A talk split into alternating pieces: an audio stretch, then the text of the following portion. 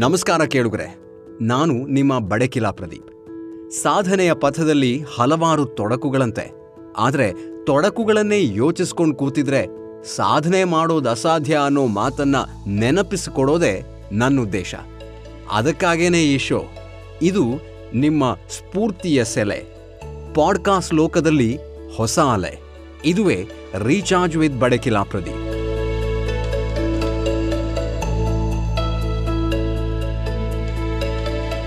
ಭಾರತ ಕಂಡ ಮಹಾನ್ ಮೇಧಾವಿಗಳ ಪರಿಚಯದ ಸಂಚಿಕೆಗಳಿವು. ತೊಂದರೆ ತೊಡಕುಗಳಿಗೆ ಗಮನ ಕೊಡದೆ ತಮ್ಮ ಸಾಧನೆಯ ಹಾದಿಯಲ್ಲಿ ಅದೇನೇ ಬಂದರೂ ತಾವಂದುಕೊಂಡ ಗಮ್ಯವನ್ನ ಸಾಧಿಸುವತ್ತ ಸಾಗಿದ ಆ ಮಹಾನ್ ಕಲಿಗಳು ನಿಜಕ್ಕೂ ನಮಗೆ ಹೊಸ ಎನರ್ಜಿ ನೀಡಬಲ್ಲವರು. ನಮ್ಮ ಸಾಧನೆಯ ಹಾದಿಯಲ್ಲಿ ಪ್ರೇರಣೆಯಾಗಬಲ್ಲವರು. ಇವರೇ ಭಾರತದ ಜೀನಿಯಸ್ಗಳು.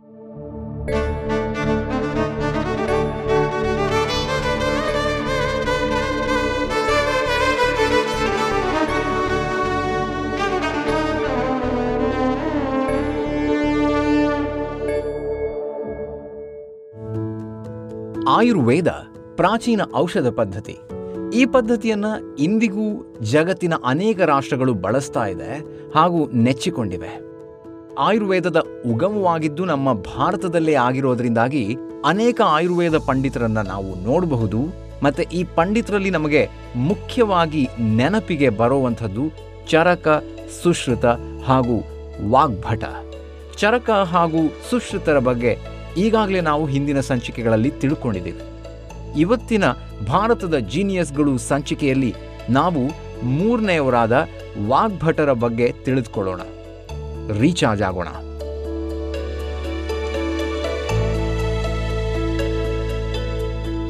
ವಾಗ್ಭಟ, ಪ್ರಖ್ಯಾತ ಆಯುರ್ವೇದ ಪಂಡಿತರು. ಆಯುರ್ವೇದ ಪರಂಪರೆಯಿಂದಲೇ ಬಂದಿದ್ದಾದ್ರೂ ಆಯುರ್ವೇದದಲ್ಲಿ ಕಂಡುಬರುವ ಮೂವರು ಶ್ರೇಷ್ಠ ಆಚಾರ್ಯರಲ್ಲಿ ಇವರು ಒಬ್ಬರು ಆಚಾರ್ಯ ವಾಗ್ಭಟ ಸಿಂಧೂ ದೇಶದ ಸಿಂಹಗುಪ್ತರ ಮಗ. ಇನ್ನು ವಾಗ್ಭಟರ ಕಾಲ, ಜೀವನ ಹಾಗೂ ವ್ಯಕ್ತಿತ್ವದ ಬಗ್ಗೆ ಅಷ್ಟೊಂದು ಉಲ್ಲೇಖ ಇರದೇ ಇದ್ರೂ ವಾಗ್ಭಟರ ಜೀವನದ ಕೆಲವೊಂದು ಕಥೆಗಳು ಕಾಣಸಿಗ್ತವೆ ಮುಖ್ಯವಾಗಿ ಆಯುರ್ವೇದ ಗ್ರಂಥಗಳನ್ನು ರಚಿಸಿರುವ ಬಗ್ಗೆ ಇರುವಂತಹ ಕಥೆಗಳು ರೋಚಕವಾಗಿವೆ.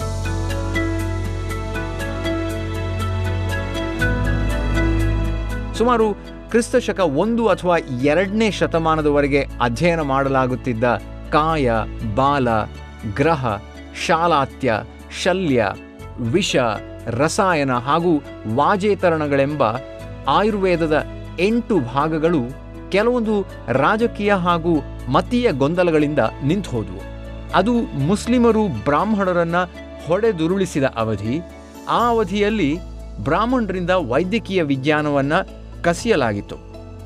ಬ್ರಾಹ್ಮಣರು ಇದನ್ನು ಅವಮಾನ ಅಂತ ಪರಿಗಣಿಸಿ ಕುಟಿಲ ಉಪಾಯವನ್ನು ಮಾಡಿದ್ರು. ಒಬ್ಬ ಬುದ್ಧಿವಂತ ಹುಡುಗನನ್ನು ಆಯ್ಕೆ ಮಾಡಿ ಮುಸ್ಲಿಮರ ಹತ್ರ ಕಳಿಸ್ಬೇಕು ಅಂತ ನಿರ್ಧರಿಸ್ತಾರೆ. ಬುದ್ಧಿವಂತ ಹುಡುಗ ಅಂತ ಪರಿಗಣಿಸಲಾಗಿದ್ದು ಬೇರೆ ಯಾರೂ ಅಲ್ಲ, ಆಚಾರ್ಯ ವಾಗ್ಭಟರನ್ನ.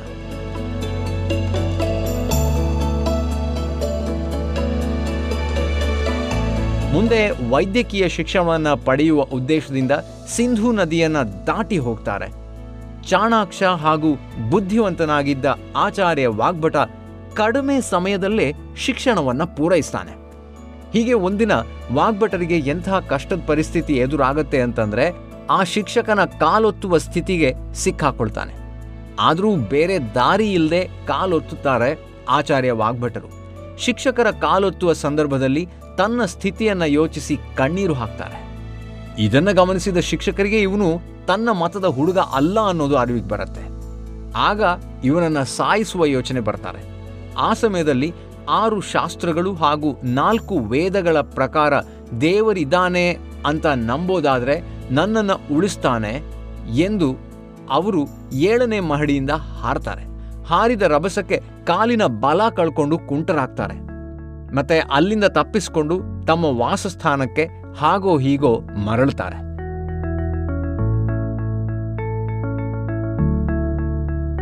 ಸಿಂಧೂ ದೇಶಕ್ಕೆ ಬಂದ ಆಚಾರ್ಯ ವಾಗ್ಭಟರನ್ನ ಯಾರೂ ಸ್ವೀಕರಿಸೋದಕ್ಕೆ ಮುಂದಾಗೋದಿಲ್ಲ.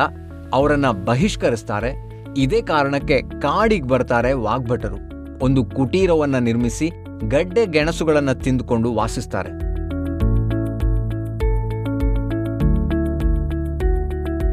ಅಲ್ಲದೆ ತಾನು ಕಲಿತ ವಿದ್ಯೆ, ಪಟ್ಟ ಶ್ರಮ, ವ್ಯರ್ಥ ಆಗಬಾರದು ಅಂತ ಅಷ್ಟಾಂಗ ಸಂಗ್ರಹ ಅನ್ನೋ ಮಹಾನ್ ಗ್ರಂಥವನ್ನು ಬರೀತಾರೆ. ಇದು ಚರಕ, ಸುಶ್ರುತ ಹಾಗೂ ನಿಮಿ ಸಂಹಿತೆಗಳ ಆಧಾರದ ಮೇಲೆ ಬರೆಯಲಾಗಿರುತ್ತೆ.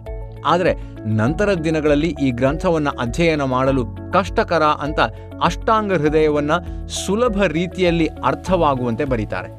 ಇದು ತುಂಬಾ ಪ್ರಸಿದ್ಧಿಯನ್ನು ಪಡೆಯುತ್ತೆ. ಅಲ್ಲದೆ ಅನೇಕ ಆಯುರ್ವೇದ ಪಂಡಿತರು ಇವತ್ತಿಗೂ ತಮ್ಮ ಸಂಶೋಧನೆಗೆ ಬಳಸ್ತಾರೆ.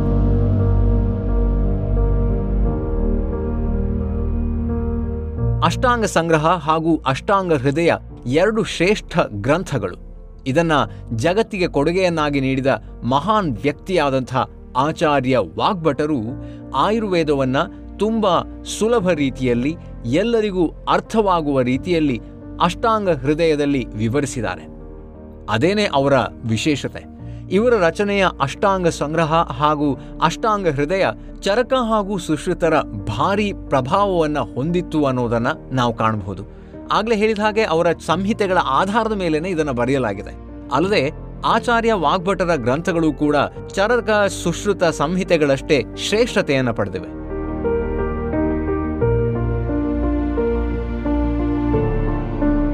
ಇನ್ನು ಅಷ್ಟಾಂಗ ಸಂಗ್ರಹದ ನಂತರ ಬಂದ ಅಷ್ಟಾಂಗ ಹೃದಯವು ಅಧ್ಯಯನ ಮಾಡೋದಕ್ಕೆ ತುಂಬ ಸುಲಭವಾಗಿದ್ದು ಸಾಮಾನ್ಯರಿಗೂ ಅರ್ಥವಾಗುವಂಥ ಭಾಷೆಯಲ್ಲಿದೆ. ಹಾಗೂ ಈ ಗ್ರಂಥವೇ ಹೆಚ್ಚಿನ ಜನಪ್ರಿಯತೆಯನ್ನು ಪಡೆಯಿತು ಅಂತಾರೆ ತಿಳಿದವರು ಇನ್ನು ಆಚಾರ್ಯ ವಾಗ್ಭಟರು ಕೇವಲ ಆಯುರ್ವೇದ ಗ್ರಂಥಗಳನ್ನು ಮಾತ್ರ ಅಲ್ಲ, ಜೈನ ಮುನಿಗಳಾದ ನೇಮಿನಾಥರ ವೃತ್ತಾಂತದ ಬಗ್ಗೆ ಗ್ರಂಥ ಬರೀತಾರೆ. ಈ ಅದ್ಭುತ ಗ್ರಂಥಕ್ಕೆ ನೇಮಿ ನಿರ್ವಾಣ ಅನ್ನೋ ಹೆಸರಿಡ್ತಾರೆ. ಅಲ್ಲದೆ ಇವರ ಬಗ್ಗೆ ಇರೋ ಇನ್ನೊಂದು ಇಂಟ್ರೆಸ್ಟಿಂಗ್ ಸಂಗತಿ ಅಂತಂದರೆ ಇವರು ಬೌದ್ಧ ಧರ್ಮದ ಅನುಯಾಯಿಗಳಾಗಿದ್ದರು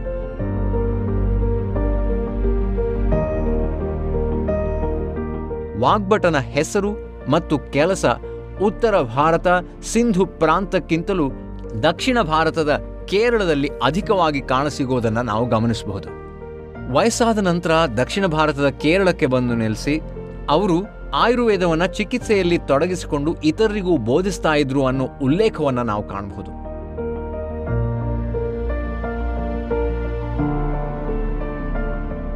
ಇಂದು ಮತ್ತು ಜಜ್ಜತರು ಈತನ ಶಿಷ್ಯರಲ್ಲಿ ಪ್ರಮುಖರು ಅಂತ ಹೇಳಲಾಗುತ್ತೆ. ಒಟ್ಟಾರೆಯಾಗಿ ಆಯುರ್ವೇದ ಕ್ಷೇತ್ರದಲ್ಲಿ ಆಚಾರ್ಯ ವಾಗ್ಭಟರ ಹೆಸರು ಎಂದಿಗೂ ಅಜರಾಮರ. ಹೀಗೆ ಆಯುರ್ವೇದ, ಭಾರತೀಯ ವೈದ್ಯಕೀಯ ಶಾಸ್ತ್ರದ ಹೊಸ ಪುಸ್ತಕಗಳ ರಚನೆಗೆ ನಿರ್ಬಂಧ ಮತ್ತು ಹಳೆಯ ಪುಸ್ತಕಗಳನ್ನ ಮುಟ್ಟುಗೋಲು ಹಾಕ್ತಾ ಇದ್ದ ಸಂದರ್ಭದಲ್ಲಿ ತಮ್ಮ ಪರಂಪರೆಯನ್ನ, ತಮ್ಮ ಜ್ಞಾನವನ್ನ ಬೇರೆಯವರಿಗೆ ಮಾರಾಟವಾಗದೇ ಇರೋ ಥರ ಶ್ರಮಿಸಿದಂತಹ ಮಹಾನ್ ವ್ಯಕ್ತಿತ್ವ ಅವರದು.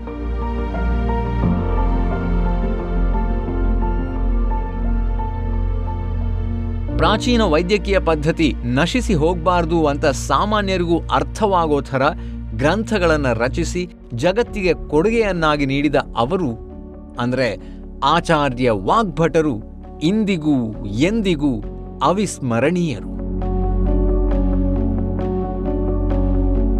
ಭಾರತ ಇದೇ ರೀತಿಯ ಹಲವು ಸಾಧಕರನ್ನ, ಮೇಧಾವಿಗಳನ್ನ ಲೋಕಕ್ಕೆ ನೀಡಿದೆ. ಅವರಲ್ಲಿ ಕೆಲವರನ್ನು ಮಾತ್ರ ನಾವಿಲ್ಲಿ ಪರಿಚಯ ಮಾಡೋದಕ್ಕೆ ಸಾಧ್ಯ ಇದೆ.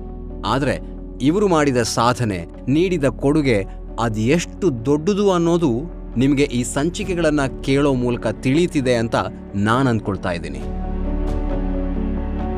ಅಂದಹಾಗೆ ಹೇಳೋದಕ್ಕೆ ಹಲವಿದ್ರೂ ಕೇಳೋದಕ್ಕೆ ಒಲವಿರುವವರಿಲ್ಲದೆ ಇದ್ದರೆ ಹೇಳಿ, ಏನು ಪ್ರಯೋಜನ ಹೇಳಿ?